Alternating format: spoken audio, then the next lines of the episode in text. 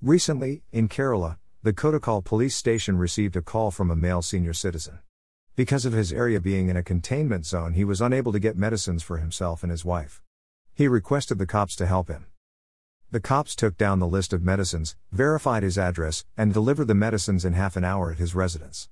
Not only that, they refused to accept payment for the medicines. Now, you may ask, and rightly so, how do I know the genuineness of this story? Well, this happened to my first cousin. For those who understand Malayalam, here's the link to the video, https www.facebook.com nava. Vision. Channel slash videos slash 5631321179992975. Greater than for those who understand Malayalam, here's the link to the video, https www.facebook.com nava.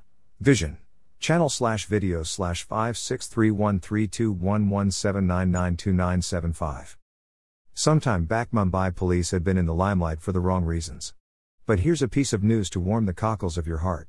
The Times of India, Mumbai edition, dated 27th of May, 2021 carried a story headlined, 9 days after COVID center doc forgets bag in cab, traffic cops help trace it. This feat was like locating a needle in a haystack. Kudos to it Mumbai police. Women cops too are leading from the front. Take Rekha Mishra, a cop with the Railway Protection Force, RPF, in Mumbai. She has rescued over 950 runaway and trafficked children in six years. She was awarded the Nari Shakti Puraskar in 2017. Her achievements are included as a separate chapter in the SSC textbooks in Maharashtra schools. I keep reading such stories in newspapers.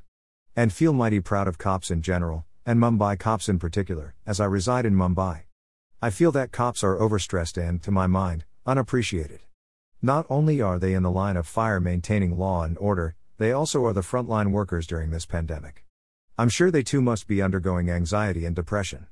Only, their cases are swept under the carpet.